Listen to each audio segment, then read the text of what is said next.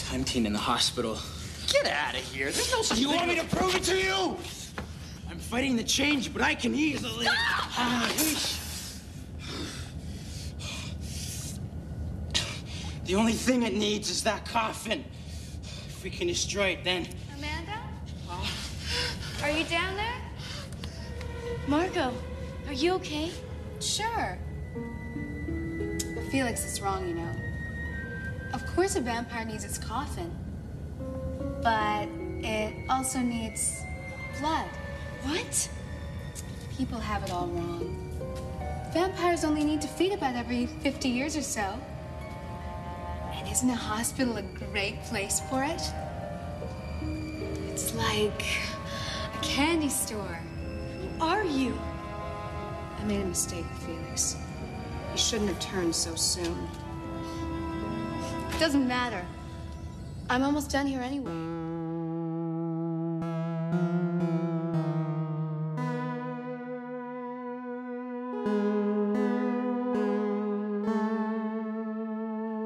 Good evening, Gut Buckets. This is Big Orange Couch, the 90s Nickelodeon podcast where we talk about all things 90s Nickelodeon. My name's Joey. I'm Andrew, Hey, I'm Vince. And this is episode 174. We're knee deep in Podtober, and today, tonight we're talking the Tale of the Night Shift. Ooh. Are you afraid of the dark? Yeah, knee deep in Podtober. I like that. Uh, um, Tale of the Night Shift. We've been, we've been. This one's been on the calendar, just Yeah. waiting for you, Vince. I know. I've been waiting for so long. oh, I mean, it only took it only took COVID and Podtober to bring it about, but I'm so happy it's finally here. So, is it fair to say that if this is not your favorite, Are You Afraid of the Dark, one of your favorites? Oh, it's top three easily. Cool. Oh, okay. It's up there. Well, then I, I, I gotta know what, what what is your top three? Are you afraid of the darks? We're gonna go with Night Shift, uh, Midnight Madness, and probably Ghastly Grinner. Mm, Ah, Yeah. yeah, that's that's a solid three. love them. Did you think I would say Manaha? I was hoping. we are all holding our breath. um, no, that's a that's a great top three. Uh, and since we con- talked about the other two, I'm I'm happy we got you in here for night shift. Yes. Yeah. Thank you. Yeah, no problem. Um, Vince, are you a are you a Halloween guy? Uh, Like, is this is Halloween mean anything to you, or is it just kind of another uh, I don't know, another holiday? No, I definitely. Even being an adult, I love Halloween. I love fall. Just everything about it, like the change in the temperature, the, the leaves, the candy. Yeah, But uh, you know, this year is a little bit different given the circumstances going on in the world. But you know, I feel like we didn't even have a summer, and fall is here, and Halloween's here already. So try to make the Yeah. best of it. yeah, that's true. The seasons do feel a little disorienting having been inside so much. I know. I feel like last week was March. What do you mean? Like September's gone already? What happened? Yeah. Well, hopefully this is a, a distraction for some people. Podtober, uh, keep you guys thinking uh, fall and happy thoughts, happy Nickelodeon yeah. thoughts. Well, I know I told you. I know I told you guys before. You guys doing the the podcast during like for me being in New York during the height of COVID was definitely welcomed. So it was very much appreciated. Cool. Oh, well, glad glad to be of some of some service. For sure. Yep. Um, well, like uh, like we've been talking about, we're talking about the tale of the night shift. Uh, this is um, this is one of the trickier episodes of Are You Afraid of the Dark to pin down. I mean, I I have long believed that it was always the second to last episode aired. Uh-huh. What were what was your thought, Andrew? Um, you know, go before I like started getting into this for this episode, I was thinking that it was um not the last episode. But then as I was like uh, as I was watching it, it suddenly felt like uh I don't know, like I recalled something about this being the last episode of the season. Um, but maybe I'm just No, imagining it. no, yeah, we we talked a we talked a, a little bit about it. Uh, well, a lot about it on um, the tale of Badge, where we kind of said like you know Badge was a stupid way to end the series, and then we yeah. and then we uh, tried to kind of pick what we thought the right episode was, and I, I feel like maybe it's just a brain fart because clearly, when watching Yeah. this episode, and and a bunch of people emailed us to point out Ah. like, "Hello, this was supposed to be the last episode." Okay. Um, so I think I I hadn't watched it in maybe uh I don't know maybe a couple of years, so I just forgot that there was some kind of closure here. But uh, when you're Yeah. watching it, it's clearly supposed to be the last episode. yeah. I mean, that's how I always thought about it. I always thought this was the last episode. I mean, even if you don't realize the 65 on the door at the end, Yeah. because I mean, you gotta remember we didn't have the internet to check this stuff out back then. But you know, the Midnight Society ends with Gary and Samantha just staring at the fire together, and we never see them date. So I was like, "This is it. This breaks up the Midnight Society. That's it." Ah. Oh, Yeah, that's an interesting take. I That hadn't an interesting. My head never went to the place of like this relationship is what caused the Yeah. end. yeah. You never, we never saw them together in like next the next episode. So I was like, "Oh, Gary, you did it. you just ruined it. and You gave the reins to Tucker." and then it took um, Tucker three years to assemble his dream team. Wow. Minus, minus Stig. That was the best he could do in three years. We will go there. Go ahead. Amy. This is a strong finale. Like if we're assuming that this was the finale of the original run, um, then this is a much stronger choice. Oh, totally. I mean, ba- badge versus this. Uh, Yeah. y- yeah. I, I, upon watching this, I mean, this really feels like it holds its own against some of the some of the best. Yeah. Um, so, you know, I think uh, I think the problem was that it was definitely filmed to be the finale, but it may have aired out of order of production. And so that's why you get anything from people saying it's episode 11, 12, or 13.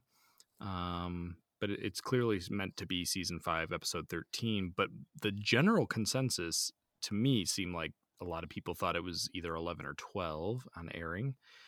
Um, either Mm. way, we're going to take a look at uh, February of 1996 if you guys are okay with that. Uh, yeah. Let's do it. Uh, February of 1996. First off, it's a leap. It's a leap month uh, or leap year, so that February has a little extra day there. Uh, the NFL and the Cleveland Browns allow Art Modell to move uh, the NFL franchise to Baltimore, but he had to leave the name Browns behind in Cleveland, which was, uh, I don't know, something I remember uh, being a pretty big deal, being a kid in Cleveland in the 90s. Uh, I remember it coming up. I just, you know, wasn't really following sports, but um, Yeah. uh, yeah, I don't. I know I'll get uh, people annoyed with me probably, but um, you know, I don't know about the name Browns anyway. What? It's a, it's a weird name. Really? It's like nothing. It's not a thing. It's just a color, Well, it's a guy's. It's, it's Yeah, a last yeah. name. which makes it even stranger. All the torches and pitchforks are gonna come for you now. yeah. Well. Oh well. Uh, Vince, Br- Vince, Cleveland Browns, good or stupid name? it's all right. It's good, good for history, you know, but it could be more creative. But I can't talk. I'm a Giant fan from New York, so we're not exactly creative either. yeah, at least you guys got the Little Giants movie. That's true. Oh yeah. Um, February of 1996, we have um, IBM computer Deep Blue becomes the first computer to win a game of chess against a reigning human champion, Gary. Uh, let's see, Kasparov. Mm. Yeah. Um, so the computers surpass humanity in February of 1996.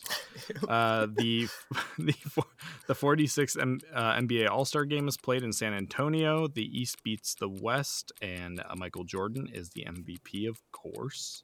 Oh, what a year! Uh, yeah.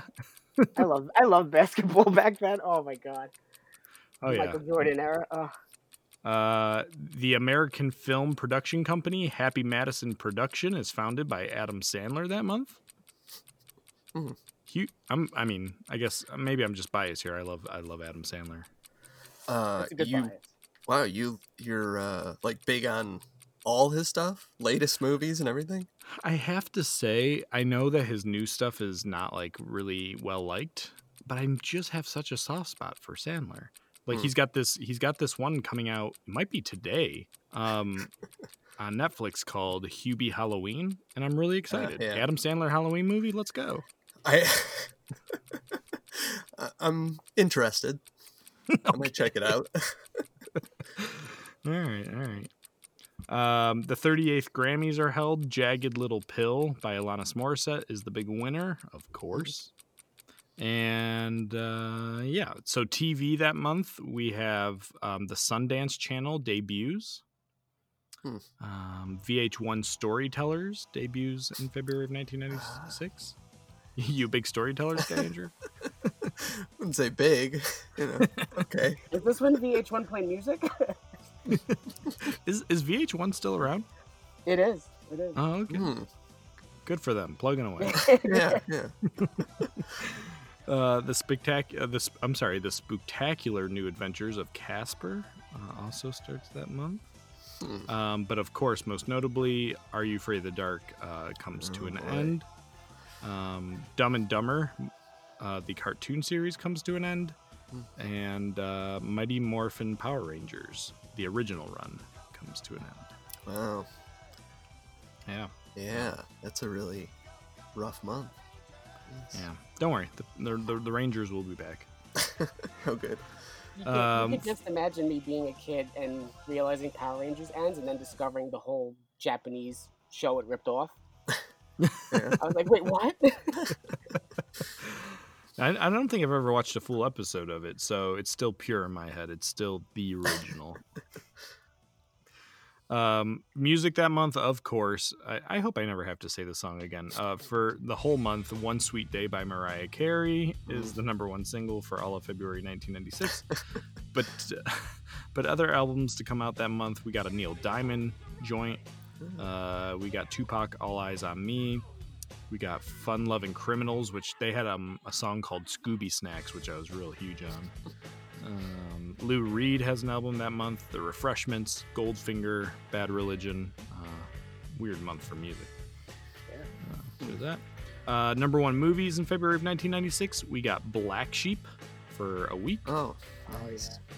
Uh, we have Broken Arrow for two weeks.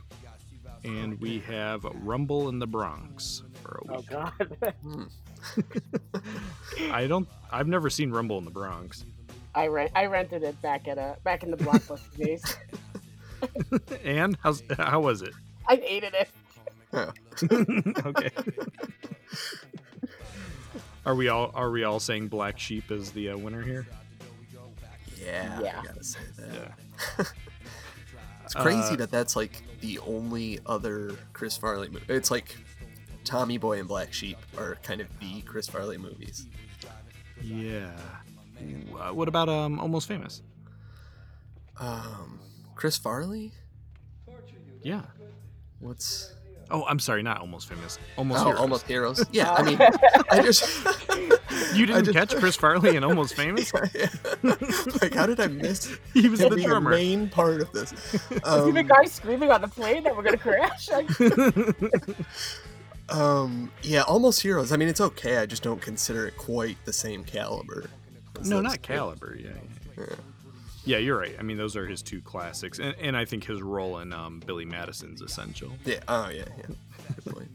Uh, other releases that month we have Dead Man Walking, The Juror, Happy Gilmore, um, Muppet Treasure Island, and Bottle Rocket. Cool. I like Muppet Treasure Island. I'm sorry, guys. That's all right. Uh, I, I, I, Tim Curry. Oh yeah, I mean Tim Curry's you know just legendary.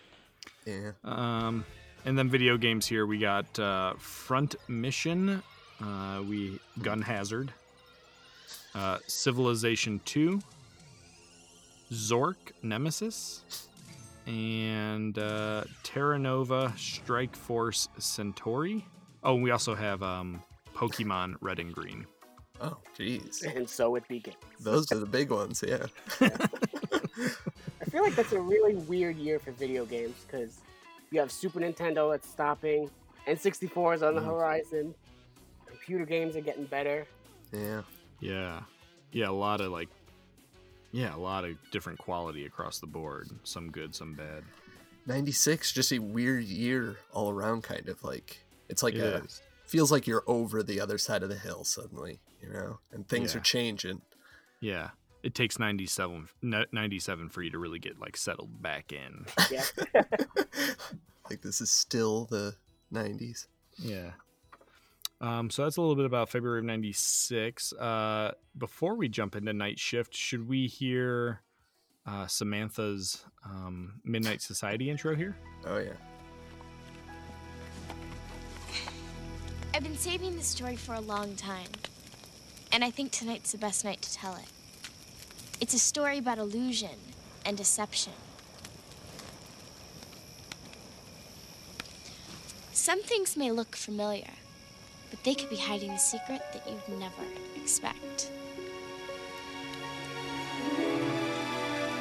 It could be beautiful or mysterious, or like in my story, something evil. Submitted for the approval of the Midnight Society. I call this story The Tale of the Night Shift. All right. Would you? I mean, would you guys think? Uh, you know, it's a fine one. Uh, I don't. I'm not sure that it. uh, I'm not sure that it relates to the story enough, Yeah. but It- it's okay. Sometimes it's sometimes it's a little too clear that like they didn't finish the script before they shot these things. Yeah, yeah. But uh, so there, there she was. Now we uh, like to do our own Midnight Society uh, opening segments. Andrew, did you did you come prepped and ready? Yep, I'm ready. All right, Ready for it? I'm ready. Um, Amanda studies all day and works all night. She's so busy, she's beginning to feel like a vampire. But she's about to find out that sometimes the real vampire is a real vampire. Submitted for the approval of the Big Orange Couch. Oh, I guess I'll save my name for. yeah, yeah. That was good. That was good. Good. I mean, substantially, yeah, a lot better than hers. Thanks. Yeah, Samantha was too busy looking at the crystal rock that she brought. Like, ooh, I'm gonna distract them with this to make it sound really good. yeah, quit it with the props. Come on. All right, so Vince, uh, you you want to take a stab at it? All right, I'll take a stab. People often say, do not squander time, for that is the stuff life is made of. Sometimes people get too busy in their daily lives that they often forget to slow down and enjoy life. Such is the case for the girl in tonight's tale. She spends all her free time volunteering at the local hospital, never making time for herself or friends. However, she's about to realize that it may not just be her time she's volunteering, it may be her life. Mm. Submitted for the approval of the Midnight Society. I call this story. Wow. Yeah, that's like a legit. intro. Yeah. Like it sounds like it should be the real intro. That was really good, Vince. Thank you. I was inspired by Betty Ann, the number one storyteller of the group. Uh, nice. Yeah, yeah. She didn't, Amen. need, she didn't need cheap props to get her point across. uh yeah, that was like Chloe Brown uh material there. That was legit. Thank you. Yeah, Yeah, nice that was job. great. My I don't know why my head always goes with like I'll just do something stupid. Uh, I should I should probably take a real stab at one of these someday. um. Okay. Well, uh, here's mine. It's real stupid. Yeah. well, Um, In this story, I have a character named Amanda. She's supposed to be me, Sam. Then I have a character named Colin. He's supposed to be Gary. Colin lusts over Amanda and is obsessed with her, just like Gary's obsessed with me. Over the course of time, Colin wears Amanda down while going through a spooky story, and she reluctantly agrees to go out with him. Will that happen tonight with Gary and I? I guess we'll have to wait and see. also, there's vampires. Submitted for the approval of the Big Orange Couch. yeah, that's good. Hmm, All right. I guess, I Um, guess Tucker's the vampire. yeah, I Um, guess he would have to be. I like that the vampire thing was uh, thrown on at the end because that's all like I don't know. This episode to me was like really hard to um, I don't know, like reconcile the two halves of the story. I guess. Yeah. Yeah. I mean, that was definitely one of my notes that there's just a lot going on here. Yeah. Um, well, nice job, gentlemen. Uh, shall we Yeah. formally get into night shift? Let's do it. do it. So Sam's story starts as visiting hours are ending over at United Hospital. Felix, one of the janitors, is mopping the floor when his boss, Jack Palmer, tasks him with finding a missing water pump.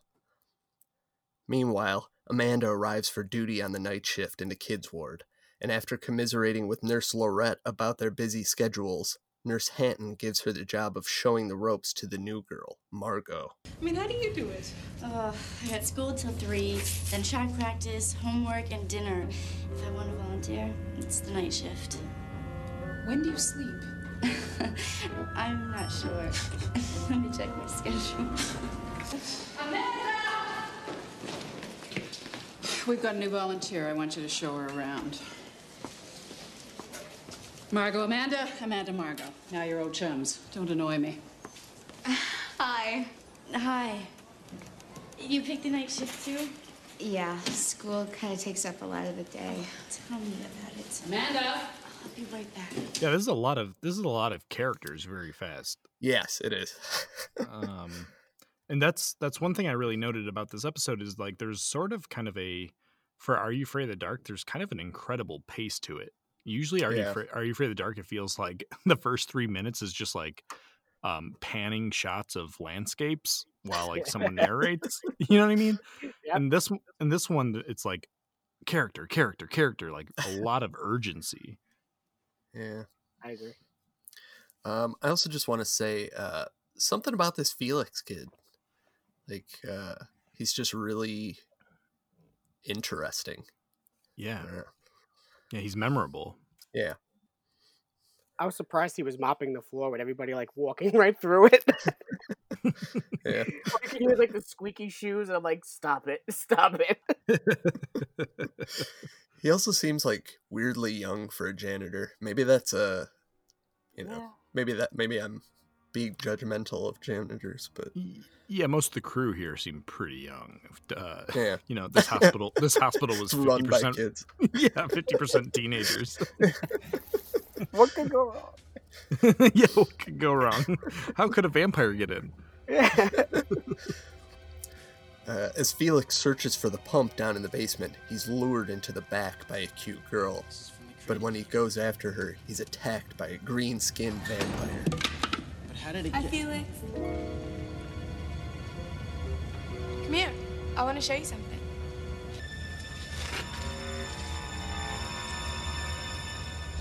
You know, I don't think we're supposed to. Shall we? Should we talk about uh, the vampire? Yeah, Um, I mean, I think he looks amazing. I think it's. Yes. I think it's one of the better Agreed. looking uh, villains. Period. Oh, definitely. um yeah he's he's really kind of incredible like i was looking at it really close up and um i don't know what it is but it's like i don't know if they put some kind of effect over the face over the makeup uh but it just looks like really otherworldly i don't know it's really impressive makeup Yeah. I like that it was like I like that it was like your non-traditional vampire. Like it wasn't Yeah. some Eastern European Dracula type. It was a guy with green skin, red eyes, yellow teeth, long hair. I'm Like, what is this? thing? I mean, even now, I mean, as a little kid, you knew that jump scare was coming, and you could. But even now, I still get like, oh, like gotta lower the TV a little. That's a little too loud. nope. Nope. Nope. Like, for a Um, kid show, that's pretty like ballsy to have a jump scare like that. Yes, and that's the other thing. Like, I think that jump scare comes around the five minute mark. And I'm I'm just used to without you afraid of the dark waiting like 11, 12 minutes to Yeah, see like something. that first commercial break is usually the uh oh. yeah, exactly. And this one just gets right to it. Yeah, he looks he looks great. It's uh, Yeah. a great makeup job and uh, very very very memorable. and frightening i think Yeah, yeah, uh, yeah. Like ferocious looking and and the setting of the hospital like just that this thing is in this kind of like you know nighttime hospital, kind of vacant seeming. Yeah. You know, lurking around. It's uh, it's pretty. It's a pretty unsettling in uh, like atmosphere. Yeah, for sure. And and Felix seeing that girl, I mean, he thought something was gonna happen. I'm just saying. He's like, oh, okay, I want to go check this out. What is who is that? like this this is a this is a kid show, right? Like I love that he does the double take over his shoulder. Like, Yeah. anybody around? All right, no, okay. I can't wait to tell everybody about this tomorrow. Yeah. Uh, back in the kids' ward, Amanda runs into an annoying kid from school, Colin. Guy number 59 says he's a friend of yours. Who is he? Go see. He's cute.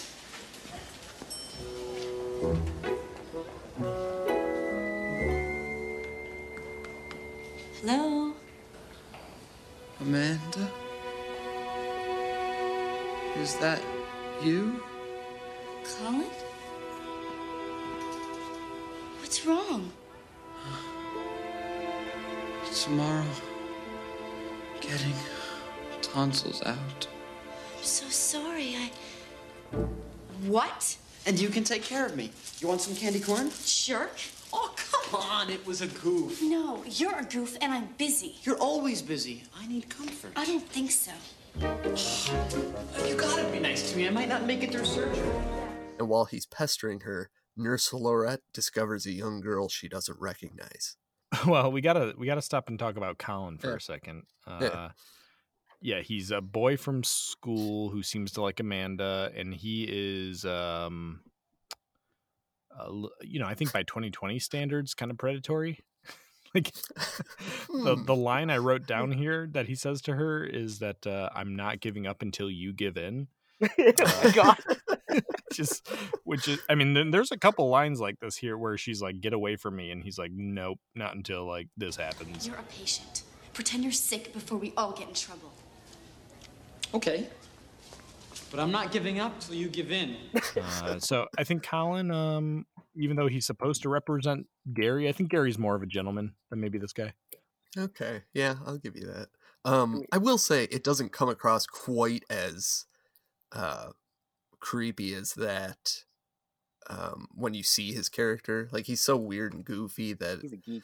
like it, she like those lines. Yeah, those lines didn't even register with me. Yeah. Um, I don't know. And he okay eats candy corn. Does anyone here like candy corn? Anyone? oh, oh yeah oh yeah. you, oh yeah you don't love candy corn No. I like how it looks. Like I like the concept of it, but I don't like the taste of it. Really.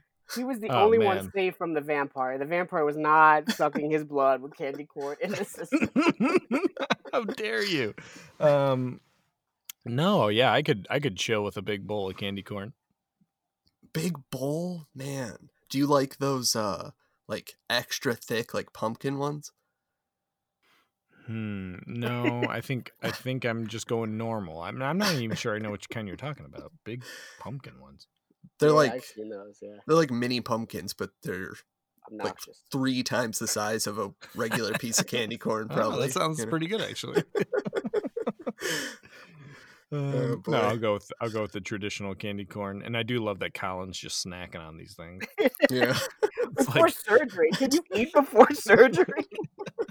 He's- yeah, he's just like a He's a it's like a like a nervous tic. Like boom, candy corn in my mouth. Boom, candy corn in my mouth. Yeah.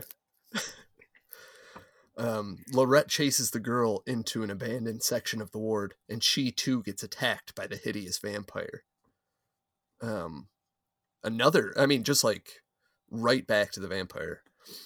Um, yeah, and he and he's moving kind of fast in this shot. Like it's not like a slow Oh, yeah. plotting vampire. Oh, like he like he makes a a beeline for her.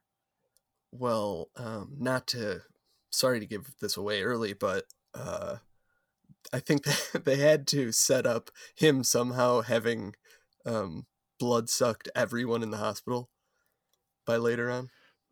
Oh yeah, I mean he's gotten to everybody in a timely manner. Yeah, Which like he must which, just be flying through those halls. but, but that you know he has a line here at the end which is like both a line that makes me laugh a lot and a line that makes me cringe Mm. Uh, should I say it? Doesn't matter. Uh, I don't care. Where he says, "I don't like to have to work so hard for my kills." Uh, yeah, But this dude's been busting his ass all night. Yeah, that's true. And that jumps, I think that jump scare is even worse than the first one. Like that one used to really get me going. Like, oh my god, yeah, the music, like the sound effect of him just growling and Yeah. yeah. Um, elsewhere, Colin is bothering Amanda for a date when she sees Lorette walking the halls like a zombie. Colin reports to Amanda that his roommate Bud has gone missing, and they go searching for the kid only to find a mysterious pile of empty blood bags in the closet. So, alone at last. Can you eat those things? It's not even Halloween. I'm a rebel. No, you're a geek who's gonna get me in trouble unless you just. What is this? What are they? Blood storage bags. Yuck. Looks like a rat got them. Why do they keep them in here? They don't. Something's wrong. Uh, just these blood bags was kind of sickening. especially why are Yeah. you afraid of the dark? I was like, oh, blood, okay. Yeah. It's a it's a good like hospital visual and a like repulsive thought that someone just like Yeah. snacked on these things. Yeah. They really did a good job in this episode of like suggesting the grossness of it without you actually seeing it. Yeah. Yeah. Um, Amanda tells Nurse Hatton about the bags, but the nurse is acting weird, and we see that she has two swollen bite marks on her neck. Colin suggests that Bud might be in the morgue, but instead they find Felix laying lifeless on one of the slabs. Well, slabs. he's not here. Let's go. Wait, is that a body? No, it's a pinball machine. Come on. I've never seen a dead body before. Colin. Colin, don't! Big deal. It's just a dead body. It's Felix. Who? Felix. He works on maintenance. Not anymore. He's like really dead. I just saw him tonight. And he was fine. Let's get out of here. I, I don't think Amanda's uh like alarmed enough that this kid that works at the hospital that she saw Yeah, 20 minutes ago is dead in the morgue. I would have, I would have stayed there as she made the phone call. Like, no, I'm not walking away. yeah. Uh it, it seems like episode over like the next, you know, 30 minutes of her life is her like sobbing in the morgue or uh she's just like she's ready to move on real quick. Yeah. Um, Um, I mean, I know it's Are You Afraid of the Dark, and I'm being nitpicky, but uh, you know, dead, even the dead even, like, the- sixteen year old. the bites too. Have you never noticed they look like mosquito bites? yeah, those sickening bites. Like two ingrown hairs. Like, yeah. like did you see that guy's mouth? You think he's gonna leave those two like elevated puncture marks that blow an ear? You could have holes in your neck. Yeah, they were juicy. Uh, when they get back to the kids' ward, Jack is also acting strange now, and they run from him into the stairwell to find Felix risen from the dead. There's some great lines here with Jack. Um, Security should have been here by now. I don't like this. Let's go downstairs. Evening, Amanda. Jack, what happened to Felix? Felix? Felix is just fine. Depends on your definition of fine. Why don't we go see him? You go. Tell him we say hi. Where do we go see him?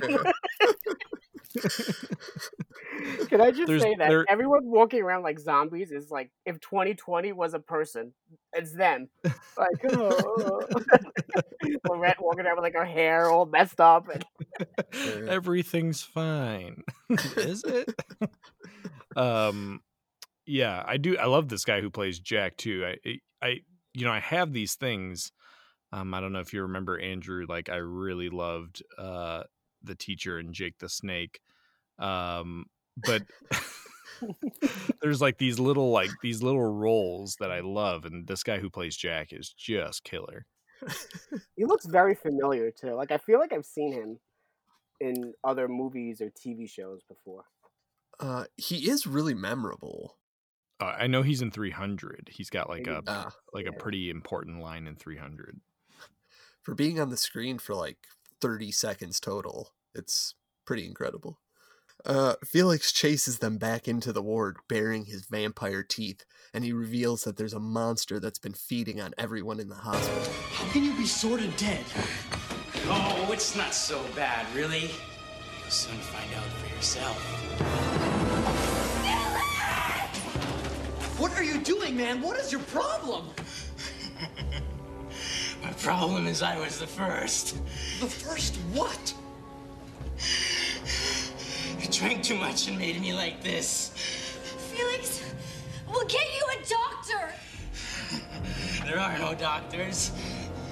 There are no nurses. There are no patients. There's nobody left. It's been feeding on everybody. Only enough to control them. Not enough to cause a panic.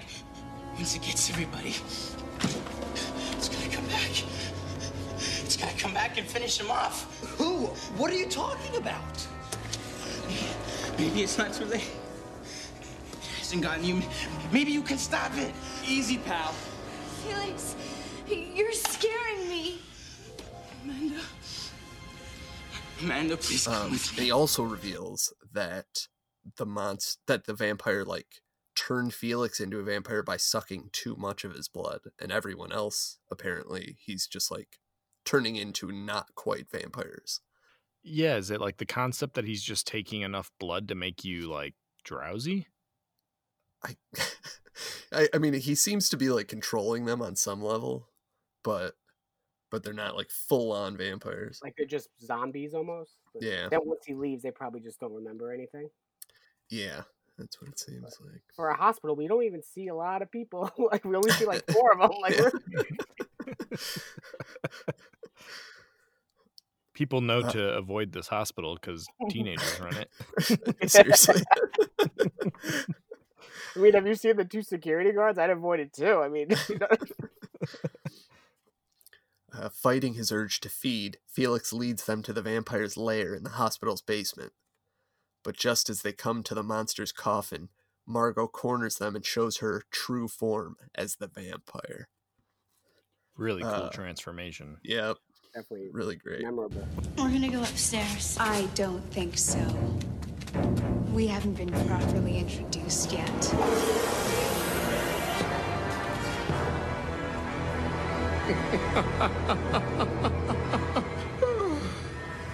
I should finish what I started.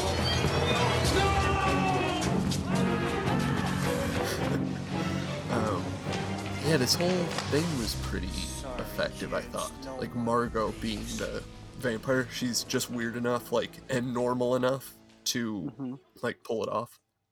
Yeah. Yeah, exactly. I yeah, this actress was um I thought she was really actually I think all the acting in this episode's pretty solid. Yeah, it is. Definitely. I do think it's weird that um she makes a decision here to or the vampire makes a decision here to just like go after Felix rather than the two people that have a ton of blood. Yeah, I mean, I, I, I was thrown off by that immediately, but I just figured they had to get them out, back Yeah. out into the hospital somehow. Yeah. It was like just a story decision, I guess. And he probably wants to scare them a little bit further before he gets them. It could be. He doesn't like just to work chasing- for his Kill. Oh yeah, yeah, he does. Well, apparently he does. yeah. He should have just the said, "I like to work for my kills." Yeah, it would have yeah, worked yeah. just the same. It would have worked Um, perfectly. This, this is like the laziest vampire on earth. and he likes to turn into like girls too. I was like, oh, okay. Uh, Yeah. Yeah. Strange. Yeah, this is a strange vampire. I mean, I get, I get, I get, and I understand what they were doing because you're not going to think the girl in the beginning is, you know, an evil, centuries old vampire, but yeah, it's a strange episode. What a yeah. good one. Um, also in this scene, Felix mentions that the vampire shipped himself there. Yeah. uh, which I, th- I thought was just kind of humorous. How does that yeah, how does that work? How do you get postage? And if you notice, when he first, when Felix first goes to the basement or the boiler room. Like that piece of the crate says Yeah. delivery for the hospital. So just Yeah. busted on out of there and was like, okay, lunchtime. He must have a uh, familiar, like in What We Do in the Shadows. Mm, yeah. Some, someone who does all his bidding. There's Yeah. a Renfield. That would have been Yeah. a good ending. Like you discover that there's another person behind the scenes. Oh yeah, like nurse. Um, That would have been one, uh, good. The one nurse, if she was, yeah, like the one that got him in. Oh yeah, yeah.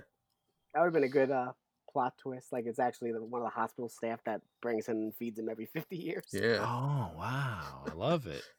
Part two, It was, folks. it was probably the, it was probably the kid who broke his leg. Bud, Bud. freaking Bud. No wonder he wanted to go to the morgue. yep. It all makes sense.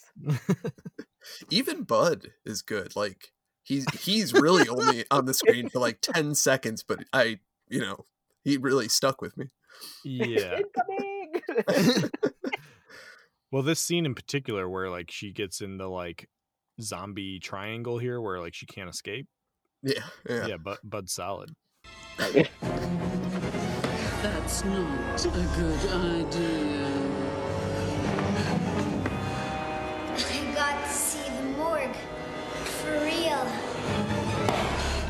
Beginning to like the night shift. You wanted to see me? So they come up with a plan to destroy the coffin. And afterward, uh, Amanda runs through the halls luring the vampire while Colin goes to the basement and works on dragging the coffin into the incinerator. The zombie staff and patients of the hospital block Amanda at every turn, and she finally leads the vampire up onto the roof. As, as the vampire holds Amanda over the edge of the building, Felix tries to stop Colin from burning the coffin, but his feelings for Amanda allow him to overcome the vampire's control momentarily. Okay, hold on one second.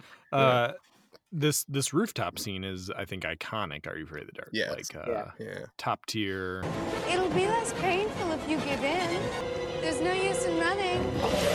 I'm far too good a hunter. I don't like to work so hard for my kills.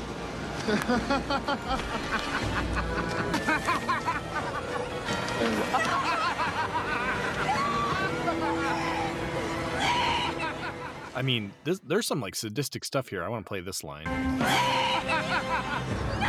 I shall drop you and then lick up what's left. Yeah. it's- Man, I rem- I remember this even as a kid, like thinking, "Whoa!" Like, Yeah. I- I- especially as a kid, I think I was really imagining it. Like, man, that is like this episode is intense. It'll be Um, less painful if you give in. Like this Less- guy yeah, is crazy. This guy's hardcore. Like Yeah, less painful if you give in. Gonna splatter you and drink your blood. like, yeah, licking up the blood from the concrete, like that's Yeah. a pretty Yeah. Grotesque should drop imagery. you and then lick up what's left. Like what? but, Meanwhile, also, if he would just stop talking, he could get her already. but true to his lazy nature, he realizes, nah, I'll just bite her. yeah. No. The old fashioned way is best. E- even during this viewing, like I've seen this episode a bunch of times, but even this time I thought, man, how are they gonna like how how is she gonna end up back on the roof? Because I know he's not gonna drop her. Like even as he's holding her out.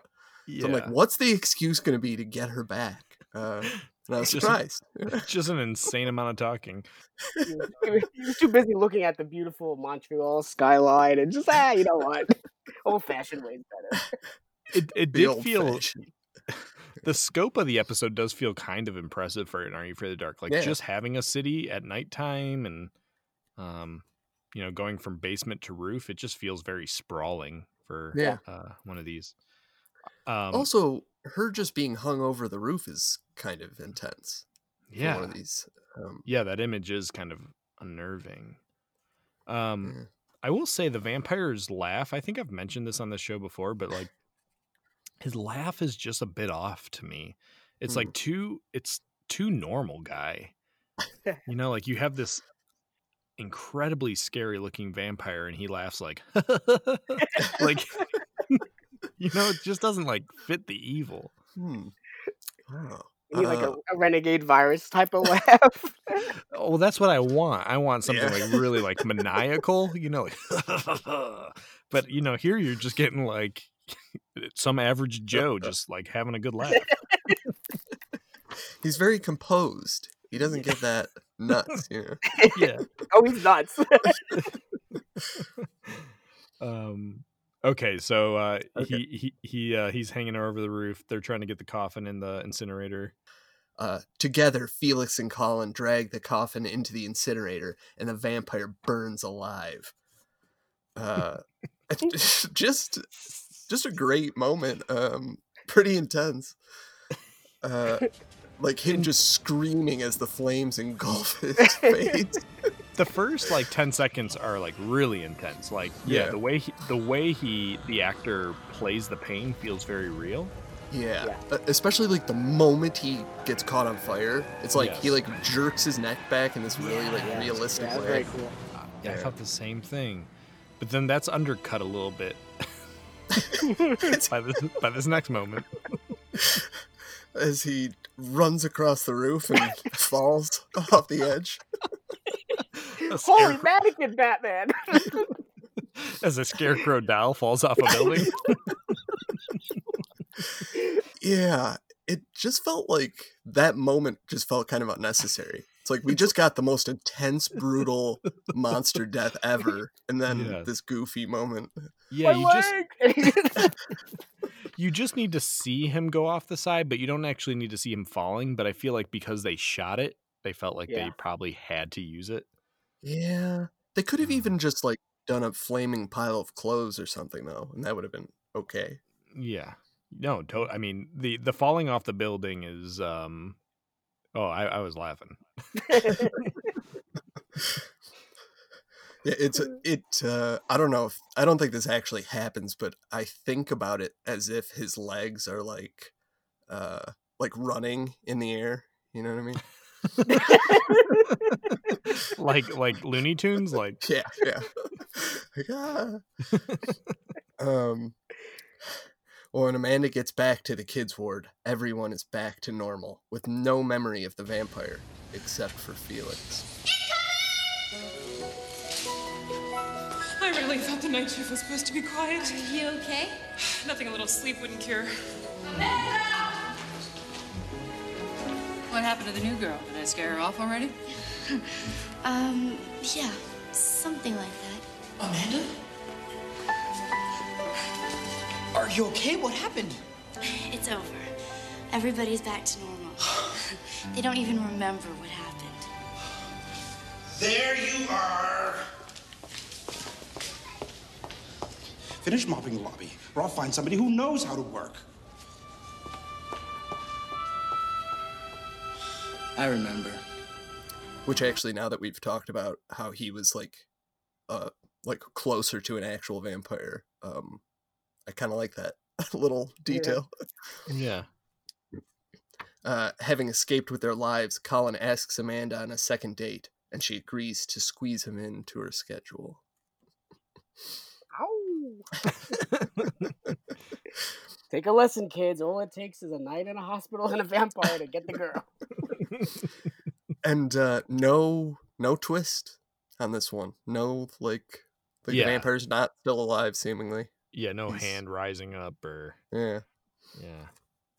But I Uh, do like af- our theory yeah. that uh maybe someone in the hospital here is Yeah, that would have been good. That would have been a great, Yeah. great cliffhanger. Uh, after the story, Sam, Sam stops Gary before he can take off, and she tells him that, like the girl in the story, she also misses a lot of possibilities.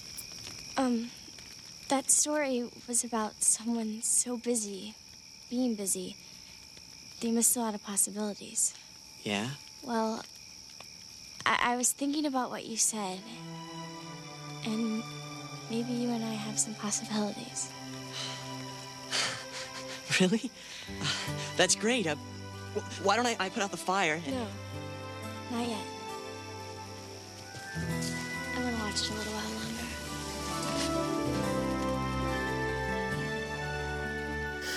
for some reason, I just uh, this just made me laugh. Like um, the tenuous connection between Sam and the girl in the story. It's just like, like Yeah. I'm like her. I'm busy. Other people are busy in the world too. Yeah, it, it feels pretty paper thin. Um, it also feels tonally just so weird for the like show to. I, mean, I get I get that it's maybe a little fulfilling, but it feels tonally off from the rest of the show.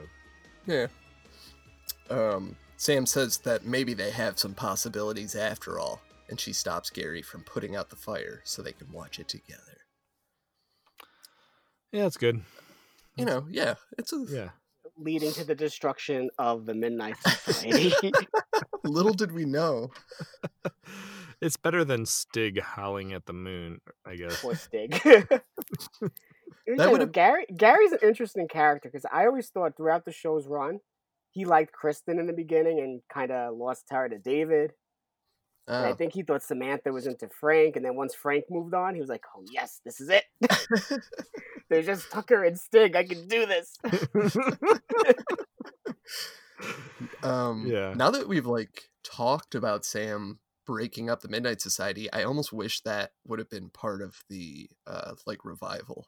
Like the Midnight Society has to come back, and Sam and like we find out now that Sam ruined it all these years later. Way to go, Sam. There's a rule that nobody with the name Sam is allowed in. um. All right. Well, do you want to talk about some of the stuff that went into this? yeah, let's do it. Hi, this is bios, trivia, ratings, and stray observations.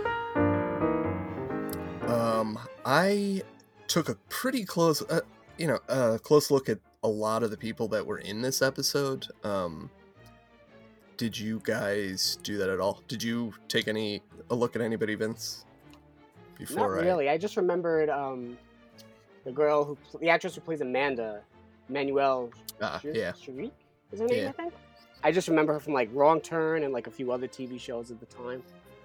Yeah, uh, she's pretty pop. She's been in a lot of popular stuff, kind of, um, including uh, Detroit Rock City. You don't mess with the Zohan, and the almost Pete and Pete movie Snow Day. Oh. Yeah. Oh yeah. So, yeah, it seems. Um, Um, I saw that she was also in um Waiting, which was a movie I know that we. Oh yeah, liked a lot. Good call. Yeah. Um, I also took a look at Jorge Vargas. He plays Felix, and he's been in kind of a lot of stuff, um, including Stargate SG-1, Millennium, Power Rangers Ninja Storm, and Dino Thunder as the Navy Thunder Ranger. Uh, Supernatural and Altered Carbon, which uh, came out not that long ago. Hmm.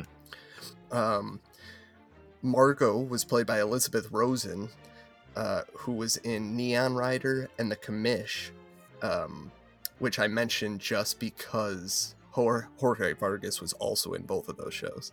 So I thought that was Ah. weird. Okay. Uh, she also appeared in X Files, Stargate SG-1, Warcraft, and Cult of Chucky. Really? Do you know what? Yeah. Uh, did you make note of X, the X Files episode? Um, man, I did go and look, but it was, but I, I don't remember now. Okay. Um, also took a look at Jack Palmer.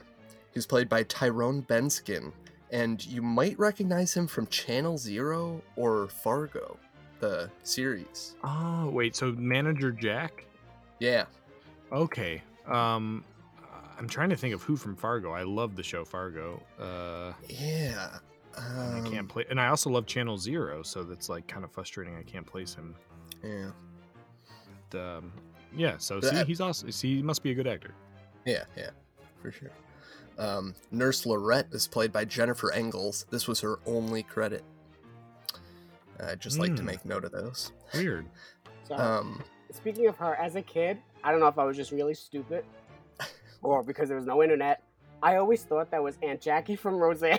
I don't know why. I don't know why. I know I can't explain it, but I could kind of see it. I mean, Yeah, a little bit.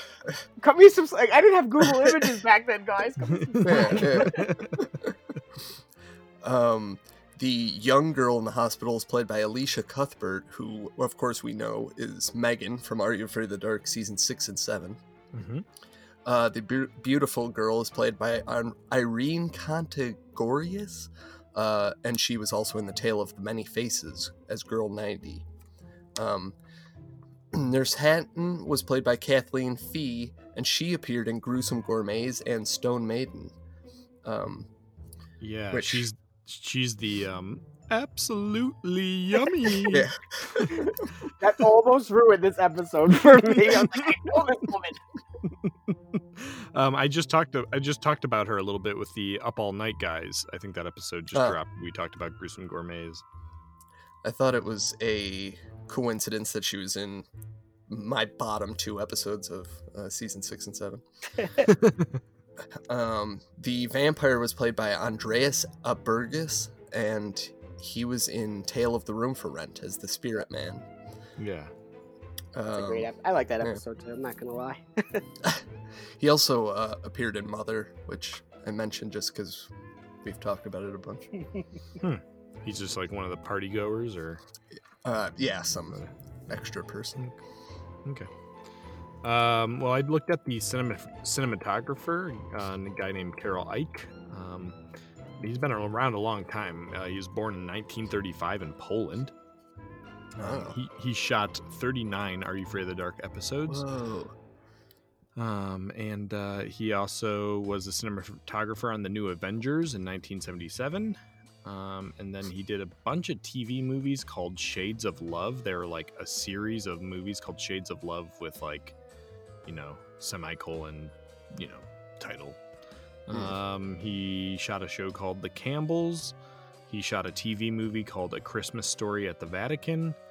Um, but far and away, Are You Afraid of the Dark is the thing. Uh, it was like one of the last things he did. So, Wow. So yeah, he's the guy who shot, uh, I, I, you know, over half of the f- first five seasons. Yeah. That, yeah, that's crazy. I hope he uh, had some idea of the impact he was having. Yeah, yeah, for sure. Um, so that was it for bios. Uh, trivia. Oops. Yeah, I got one here. Uh, Jack at one point calls Felix Zeebo in Yeah. reference to the tale of laughing in the dark, Yeah. despite the fact that Sam wasn't present to hear laughing in the dark.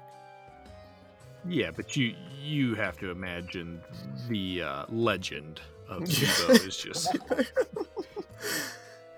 You think it was spreading around the oh campfire? yeah, so so Yeah. far reaching. I, I love when they do that. I love when they reference other episodes because it Yeah. makes it seem like they're in the same universe. Like, Yeah. no, Laughing in the Dark was happened in this universe. Zeebo's real, and Yeah, I love it. I I, I did note here that uh, Zeebo was mentioned. Um, did you do you happen to know the other episodes where Zeebo's mentioned? Oh man, I don't think I can come up with them. Whispering Walls is one of them. Yep, Whispering Walls. Oh, nice. I can't think of the other. Uh, don't forget about Tale of the Crimson Clown, the video game. Oh, yep. Oh yeah. Uh, it comes up in Tale of the Lonely Ghost, uh, Tale of Train Magic, and Tale of the Mystical Mirror, uh, which is it's used as an insult in that one as well. Oh yeah. Wow. Um, hmm. uh, Cool. Vince, did you have any trivia? Uh, not so much trivia, but when they sa when they go into the morgue and they say, "Oh, what's that? Is that a body?" And she goes, "No, it's a pinball machine." I was like, "Pinball wizard? Is that a pinball wizard reference?" I like Uh, it. I like where your head's going. No, for sure. I think I think the pinball reference has to be purposeful. Yeah. Yeah. You would think, right? Yeah. Yeah. Um, I did note right at the end of uh, the actual like story segment of Night Shift, you can just for a brief moment hear the like little musical sting that they play when the dust usually hits the fire. Hmm. It's Oh, like yeah, a- um, it's just like really faint in the episode, and I've never heard it before used. And I figure that must be like them at least putting out the fire or something. I don't know. Yeah. Like yeah, yeah, like a final Yeah. farewell. Yeah. Final farewell. And don't miss the Tale of Badge next week. what were they thinking? um, Oh, and I was just gonna say, I remember when Night Shift premiered on SNICK, Oh. and there was no sleeping that night. So that, and Oh. then to have the next two be like Jagged Sign and Badge, I was like, wait, what? Yeah. Yeah, Why- that's Why was Nickelodeon doing that? Don't like what possessed them to end with Badge? ooh, jagged sign badge is just that's that's a real thud. right? Uh any uh stray observations? Uh, I got a couple. Um, did you guys catch why Colin was in the hospital? Tonsils? Yep. Yep. Getting his cut tonsils out. Um, what floor was the pediatric ward on? Ooh. Eight? That's it. Wow. Tough. Um what room is Colin in? Um, man. Oh, 59? 59, nice. that's good. Jeez. I, the only reason it stuck in my head is because I, after I wa- like rewatched it, I thought, why wasn't it just 56? Like, you know. 65 you mean? or yeah, yeah, 65. um this isn't uh this is just something I noticed. Uh Kiki just has the best reactions to the story intros. It's like Yes. like her mouth drops open and she's like looking wide-eyed at the other uh, members of the Midnight Society. Whoa. I'm far too Uh, lazy to do this, but I I would love if someone out there did like a super cut of like Yes. all the reaction shots of the Midnight Society when you Yeah. know, like a 10 minute um, all right well uh, at the uh, campfire gary and sam are wearing a similar piece of clothing did you happen to see what clothing they have in common Huh. A flannel shirt. yeah they're both wearing these Oh. like big flannels They de- oh, they deserve each other. If they wear the same thing, they'll look like they should be together.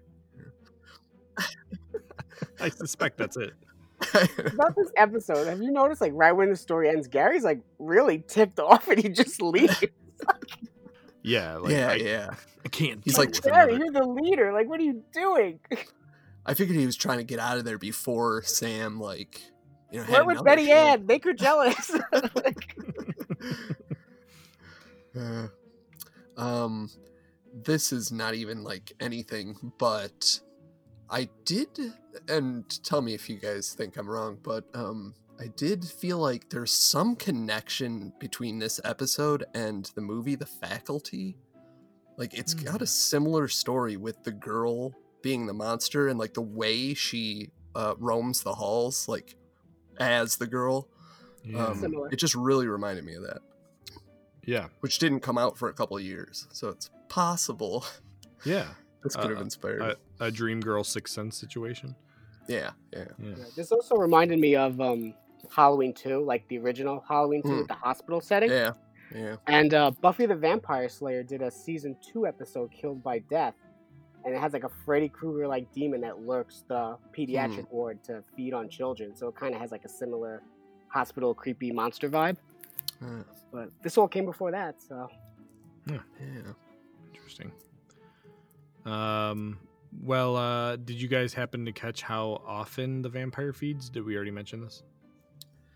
I think so. 50 years? Yeah, every fifty years. Ah, the other question was going to be what does Colin like to eat? Oh, yeah, yeah. I was just going to say the candy corn is really a great touch for this episode, you know? Uh, it Yeah. Just like feels like a nice prop. Yeah, for sure. You know, they were they were great in this episode. Speaking of the candy corn, uh, did you get? Do you guys want to guess how many we see him eat? Too many? That's a, Not for me. that's a good one. Uh, Uh, I'm going to say eight? five. I'd say eight. Yeah, it's five. He, uh, we, see, we see him pop five, and she pops two. Uh, Yeah. Um, pops All and right. popping, popping candy corn. oh yeah, that's how we do it. In the candy corn community, we pop them. Um, Uh, so ratings. Uh, this episode on IMDb has a 9.4 out of 10, very high. Hmm. Uh, Yeah. On TV.com, an 8.9 out of 10. So out of five Krebs stars, what did you give the Tale of the Night Shift? Um, man, this was tough. I finally landed on a four and a half out of five. Um, it was very close to a five. The only, I'm not even sure why I knocked it down now. It just, um, the candy corn. I, I guess it was just because the like thinking about the whole vampire scenario um felt a little bit formulaic, but they didn't do it in a formulaic way. So um I don't know, it just I guess it just didn't quite make it to uh like um Midnight Madness levels, but but it was close, man. There was a lot of good th- stuff about this episode, uh, not least of which was the uh, monster, the vampire, just looking amazing. I mean, that's what really sold it for me, I think. Um, but you know, top one of the top episodes for sure. That should come as no surprise. I gave it a one. I'm kidding. no, actually, I gave it a five. Five out of five. Nice. I couldn't. Just, just everything, everything about this episode is "Are You Afraid of the Dark?" to me. Um, Yeah. Solid five for me. No, not not Manaha, Vince. We're talking about Night Shift. Oh, Manaha's a four point five. That's uh, come on. Oh, okay. Um, well, this was an interesting one because, like I said, I hadn't watched it in a couple of years, and I've I've always liked it, but uh, in my head, I feel like I always thought, you know, if you just asked me, I'd probably say like, uh, maybe a four or something, just like a really Mm. good one, but not a classic. But um, I have to say, I really I was impressed. I'm I'm giving this a five. Wow. Um, so it, like I mentioned, I think part of it is you have the iconic bad guy, like really unforgettable. You have pretty much no bad performances, which is just unheard of uh, with Are You Afraid of the Dark? Um, Not through anybody's fault of their own, because just kid actors are hard, but um, these are good performances, and the pacing of this episode is just Mm. like very refreshing, coming off of some episodes where it just feels kind of leisurely. This one, like, really top to bottom, feels like it's moving. Um, and I love just like the little things sprinkled throughout the blood bags, the morgue, uh, the you know the zombie like people, um, the rooftop, the basement. It, it- there's just kind of a lot to uh, follow. So I, I had fun watching it, and um, I think it's uh, if not the best episode of season five, it's you know, you know, up there.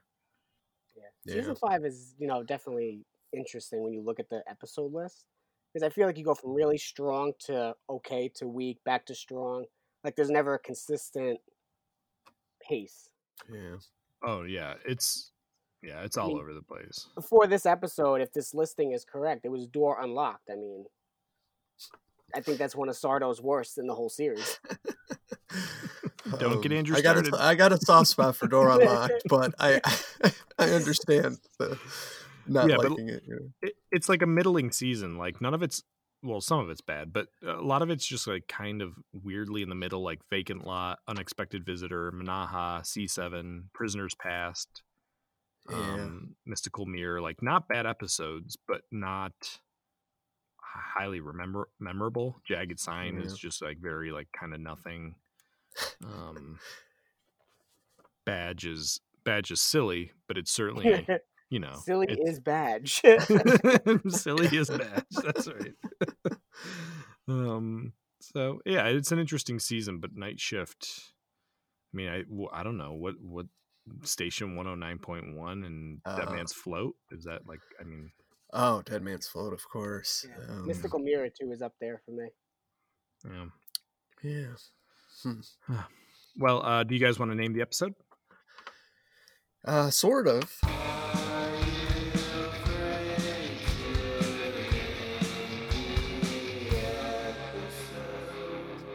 Um, I, I had an impossible time with this one, trying to put together like vampires in hospital in some way. Yeah. Uh, I finally just went with the tale of the busy schedule. yeah, this was a hard one. This was a hard one. Yeah, this one was hard because Night Shift is actually a perfect name for this episode. Yeah. Yeah. So I actually named it "The Tale of the Blood Drive." Oh, yeah. Yeah, yeah, that's good. That's good. Uh, yeah, this is a perfectly named "Are You for the Dark," which is not always the case, but certainly here. Uh, I I went with a tale of first blood. Oh, that's good. Uh, yeah, that's good. Yeah, that one really fits. Uh, Yeah, I, I mean, wonder it's- if. Uh, I, I mean, I don't have any evidence to think they thought of that, but if they did, maybe they thought they can't repeat uh, first Rambo? blood. But yeah, yeah. yeah, yeah, I'm sure Rambo has a part. Uh, you know, he blows up half the ward. to kill the vampire. not on my watch. Um, you like candy corn, don't you? Uh, well, we have a real treat here. Uh, we're going to call our uh, buddy Brett Wilson, great artist, and uh, we're going to talk a little night shift. And uh, we're also going to hear about what Brett's up to. I think uh, he's got something in the works, and uh, I not Yeah. not I don't even know. So um, I think he's just going to maybe uh, share some news with us. You Sweet. want- All right, it's time for a call. Man.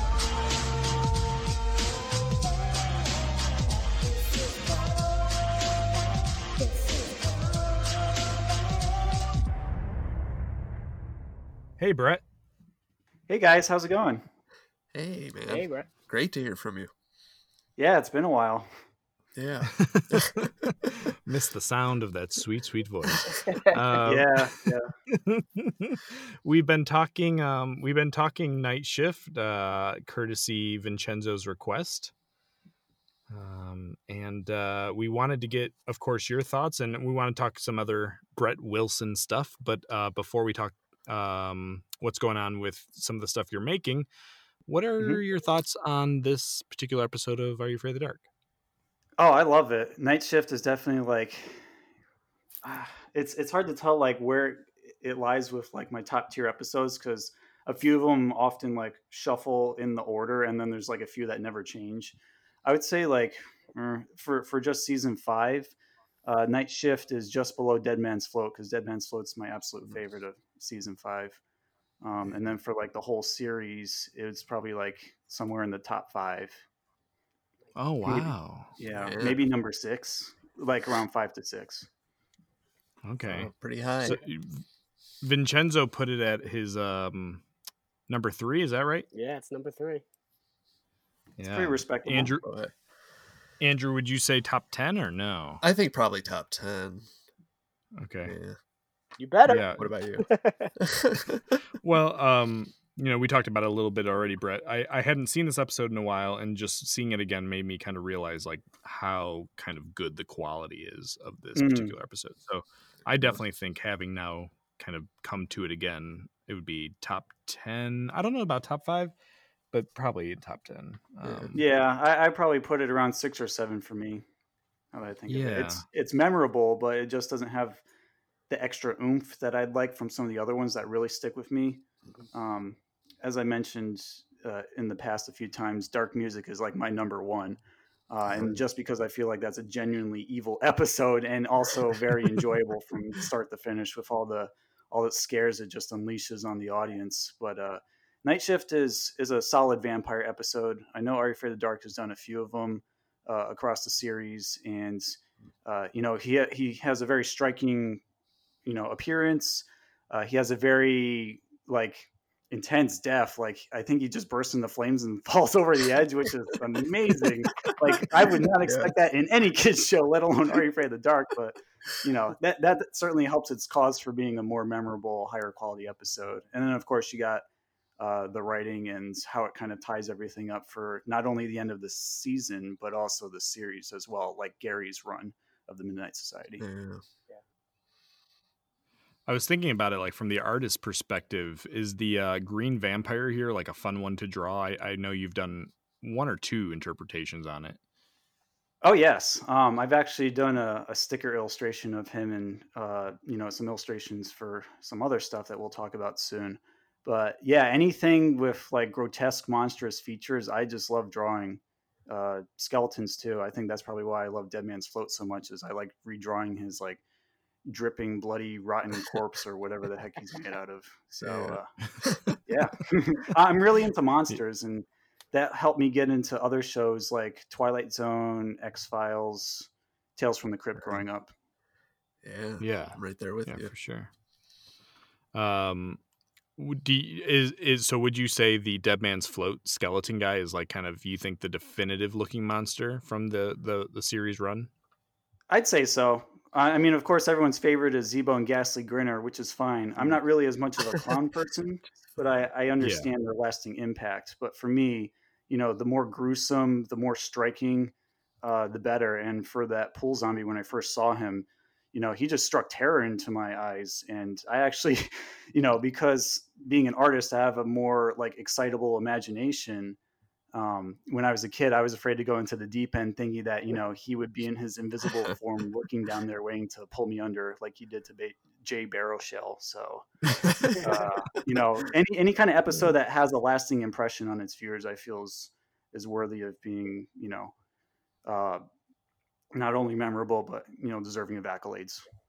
Definitely the For same, sure. same take as Brett. I mean, as a kid, I was not a great swimmer, so Hmm. I can definitely like resonate with that idea. And with Night Shift, I was always scared of hospitals as a kid, so like Oh, Zeebo the. Clown didn't scare me because I never found clowns scary, but Dead, Yeah. Dead Man's Float and Night Shift was like nightmare fuel for me. Oh yeah, oh yeah, I'm with you. See, for me, it was always um, when I played floor hockey. There was this guy who lived under the school. Uh, he, he looked a lot like a s- snake, so that always. I like you a Uh, lot. I love him and hate him at the same time. I, he's just un, undescribable. you you cannot get more Canadian than that episode, right? yeah, and, and his defeat is very uh, suitable too for the entire feel of the episode. You know, just whacked with a hockey puck and you know right into the snake pit. Yeah, you know what's funny about that? Not to get off topic, he's a snake, so how would falling in his snake pit kill him? Yeah, that's yeah, good point. Or is he like half human, half snake? It's never. Oh proven. boy. I'm sorry to drag you down the Jake the Snake path. I, I couldn't resist. It'll get you Um, sooner or later. Uh, well, speaking of like some of your stickers, you've been posting stuff over the last month, which has just been so cool. Um, I know I mentioned to you, uh, like I, I loved the uh, like the Giles from Hungry Hounds. hmm Um, you know, uh, you, you a lot of like offbeat type of characters. Do you want to talk a little bit about like what what what you're doing with that? Yeah, sure. So, um, in in helping like generate the hype for uh, what we're going to talk about after the stickers, um, I've I've been doing a sticker series of Are You Afraid of the Dark based off of popular demand. Is you're going to be the that Pete and Pete or Salute Your Short stickers, and of course, since it's spooky season, I guess everyone jumped to the obvious answer. So I'm like, all right, here we go.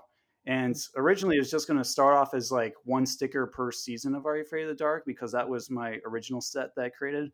But because they just like took off in popularity and my direct messages on Instagram were exploding, uh, I, I kind of got the sense that I had to expand upon that further and not just do like the most popular villains. So I even threw in some like obscure characters in there too, um, protagonists, and even like some some fan favorites like um, the the Coda's father from the Tale of the Dark music. Fans kind of refer to him as quote unquote Hulk Hoagie because he kind of looks like Hulk Hogan and he's eating a grinder while like bad mouthing his son. He's gonna make an appearance in a few days, so that'll be fun for like people who get the inside joke.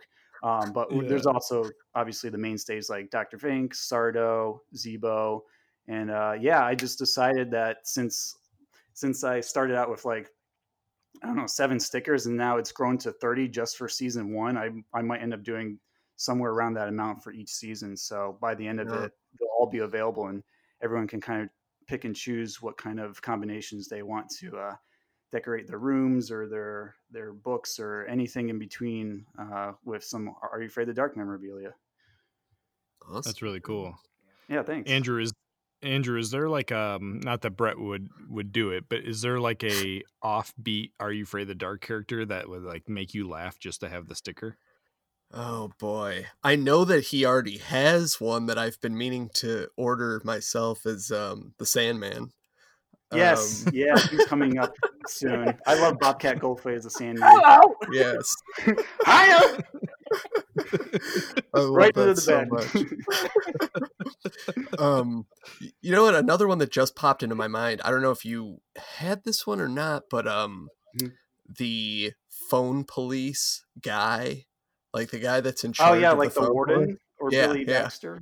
yeah Oh, okay, the, yeah. the warden Um, i mean i would love billy baxter but i don't think we ever get a no, shot I mean, him. I don't know what You I could do the phone just book. phone. oh the phone- I mean, the phone the phone book with like a light up. giant Billy That is- Baxter ad. that is great The Yeah, or like write Oh, his man. number. Well, I'll draw a phone book for him with a six-digit number. oh yeah yeah yeah. yeah that's a good one Yeah, um, I actually haven't done the phone police warden design yet, but it has been requested. So Uh, you know, you, you put in a good word for me. You'll probably see it in a couple of weeks. nice I mean, um, sorry, uh, just to add, uh, that's not the first time people have requested the sticker designs from me. Back when uh, I sold them on Redbubble, uh, there's this Are You Afraid of the Dark podcast called You Scared of This at the time, who requested like the Stone Throne and the Matchstick Hand, and even like a Uh, copy of Zeebo's Big House, that game from the Crimson yeah episode. oh and yeah. uh, that that seemed to kind of spark everything to go a little bit further with the stickers rather than just like put them out there. So yeah giving them credit for kind of helping inspiring me uh, get back into this again because there's there's a lot of positive response for this especially this time of year Yeah, I love I love the like weird uh secondary characters. Um and I just I really love your style of your art and I think Thank it you. really fits the Appreciate stuff perfectly. Yeah, man. I I yeah. Yeah love- my style's kind of weird it's very detailed but also kind of cutesy so somehow Yeah. that strikes a, a pleasant cartoony balance for people and you know For I, I just keep doing it as long as people want to keep seeing it yeah. Um, now, all of this, of course, being October, the stickers, Are You Afraid of the Dark? It all seems to be leading to kind of a bigger project. Do you want to talk about what it is that uh, you're working on and how people can uh, get involved? Sure.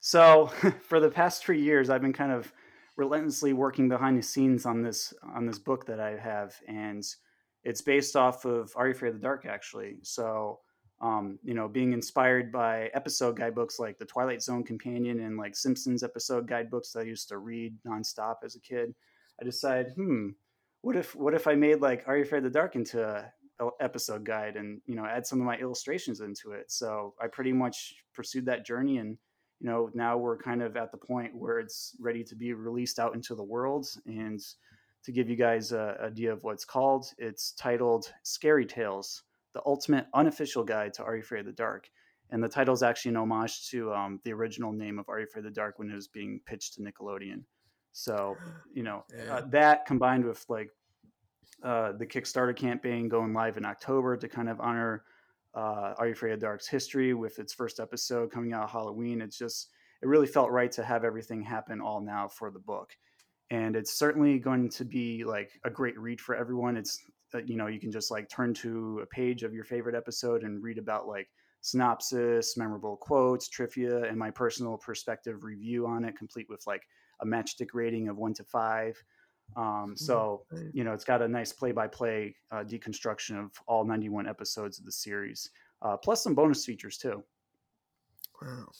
I, I love the uh the touch of the title uh, and the matchsticks. Man, I love those little details. Um Thank you. Yeah, I, I've really been like into Easter eggs and that sort of thing growing up. Yeah. I, probably because I read Where's Waldo books nonstop.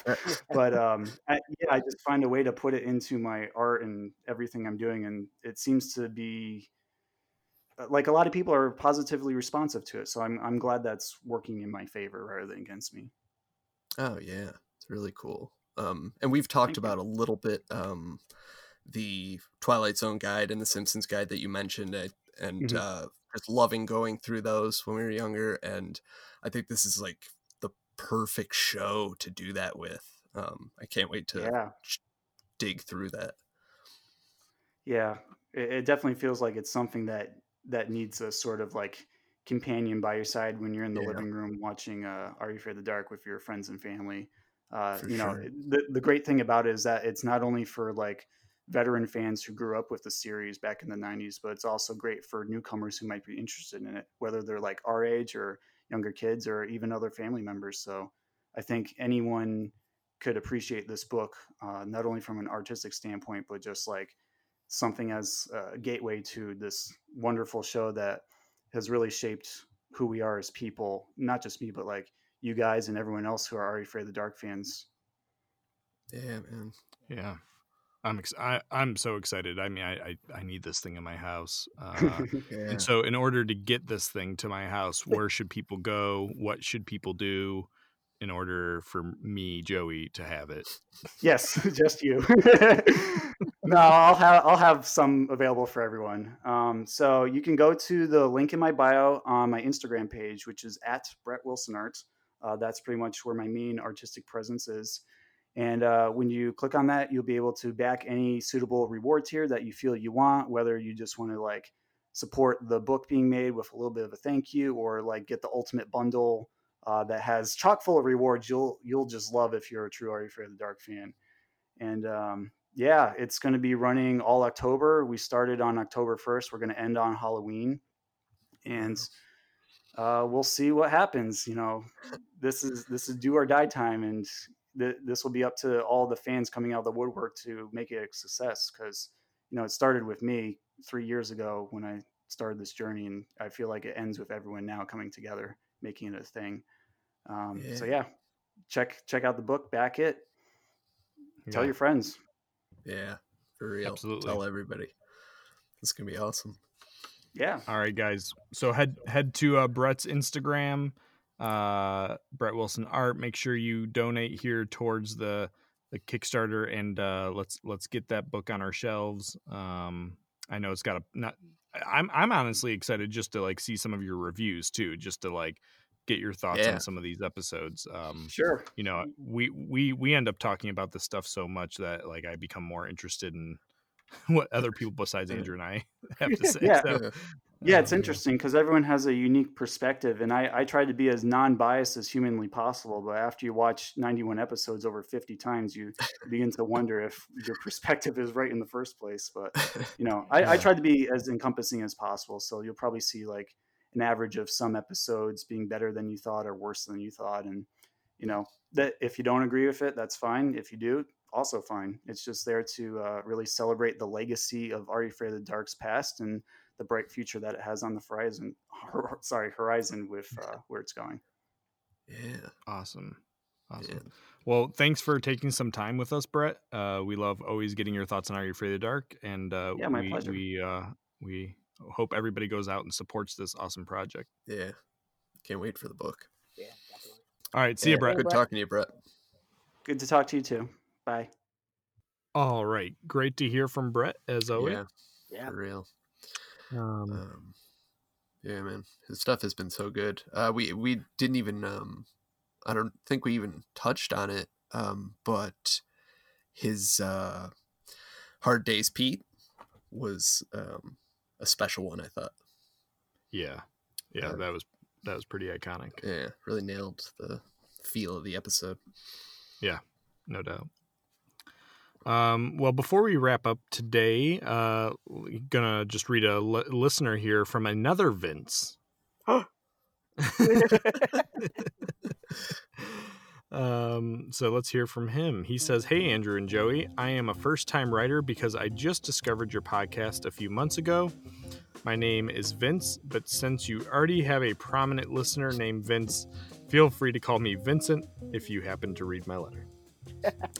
As you mentioned a little while back, the AV Club promoted your podcast at the end of June. The moment I saw it, I knew your podcast was meant for me. Even before listening to an entire episode, I immediately referred it to my brother and my best friend, to whom I regularly make embarrassing number of 90s Nick references. From late June, through early September, I have listened to an average of 17 episodes per week to catch up, and it's been the perfect way to spend a pandemic. Hearing the evolution of the podcast in such a short time frame was a real treat. I loved hearing your softening perspectives on things like "Hey Dude" and "15," and I also felt and I also felt sad for Joey every time he mentioned how crushed he'd be when Jerry Stiller dies, knowing that the man died this past May. Um, my favorite episodes tended to be a little more off the wall, like Think Fast or Verses featuring Melissa and Max. The interviews have been great, and I've also liked podcasts where you compare episodes of different series with a similar theme. On that note, I have one suggestion. Um, they Vincent suggests doing a bad seed episode. This is where a um, this is where you know someone pretty much turns out to be bad. You Yeah. know, which uh, like you know, a young girl turns out to be a murderer. While none of these series feature a murder, they do introduce a female guest that at first seems sweet and innocent and then quickly turns destructive, such as Hey Dude, Bad Seed, Salute Your Shorts, The Wrath of Khan, and Clarissa Explains It All Babysitting. Oddly enough, they're all. Uh, oddly enough, they are all episode 12, placing each of them second to last in their respective seasons. Was borrowing from movies a sign of diminishing ideas by the end of a season? anyway, these are all on Dailymotion and really amusing to watch back um, to back as you see each show's take on the sim- same basic idea. I'm looking forward to Podtober as I already feel myself having withdrawal from uh, at not hearing your soothing voices and catchy music on a near constant basis. Thank you again for the delightful work, Vincent. Oh man, that was a really nice one. Um, Yeah. I'm so glad that uh, we could, you know, be there for Vincent's 17 episodes a week. That's a binge. Yeah. Happy to help. Um, and I, I like this uh, bad seed idea. It's very, um, I don't know, it's outside the box. Yeah, it's a good one. I like it. Um, well, I think that wraps up Night Shift. Uh, what are we doing next, Andrew, for Podtober? Uh, next time we're going to be talking something that's our listeners may know is close to our hearts, the Twilight Zone. We're going to be talking our Mm. top 10 favorite episodes and uh, a couple of our Fergusons. Yeah. Yeah, this is like just a little pet thing for us. Uh, besides loving 90s Nick, Andrew and I are pretty well bonded over the original run of The Twilight Zone. Yeah. And so uh, I think that'll be a nice conversation for anybody out there who's even, I think, a casual fan. I think a lot of the episodes we'll talk about people might know. So Yeah. um, that'll be that'll be a fun listen. I'm gonna have to binge. I'm gonna have to binge that because I've only seen a handful of Twilight Zone Ah. episodes. Oh, yeah, they're they're something else. There's my new Yeah. homework assignment. and they're out there. Uh, they're Netflix has them, Hulu has them, Prime. Um, it's like a pretty pretty accessible series. Um, yeah. So uh, in the meantime, if you want to get a hold of us, we are on Twitter at BOC Podcast, Instagram at Orange Couch Podcast. You can email us like Vincent did at orangecouchpodcast at gmail.com. You can hear us on Podbean, Spotify, iTunes. Leave us a review that helps other people uh, find us. Uh, shout out to uh, our newest reviewer, The Sorrow, uh, who left left us a review that says "Love, love, love." Um, so we really appreciate that. Helps other people find us. Um, and in particular, I mean, I think Podtober is like a fun time to discover the podcast. So if you know someone who loves Yeah. Halloween and loves Nick, uh, maybe just send them our way. Yeah.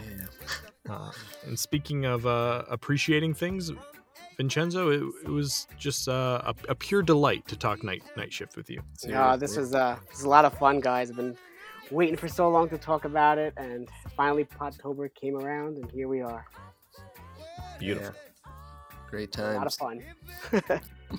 Hope we'll see all you bloodsuckers next time.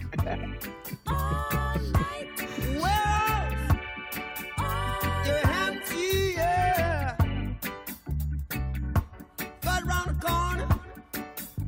Bring your goods. Go around the other corner. Bring your suitcases.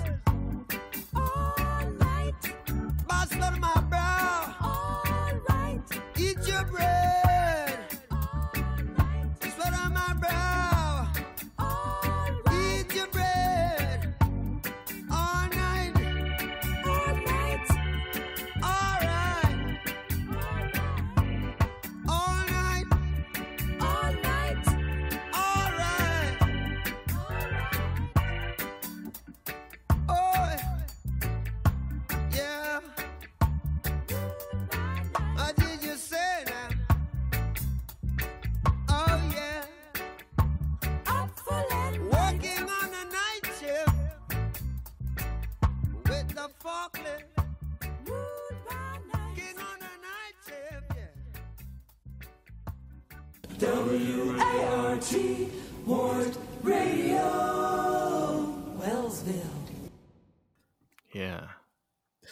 Oh, I should say it's not the teacher in Jake the Snake. It's the teacher in um. Damn it! What was the season seven one we did with Sardo? Uh, um, like the Time Trap. Is that Oblivion? it? That might be it. Oblivion yeah. was one of the Thordos. Yeah, no, ti Time Trap. Uh, never mind. None of this matters.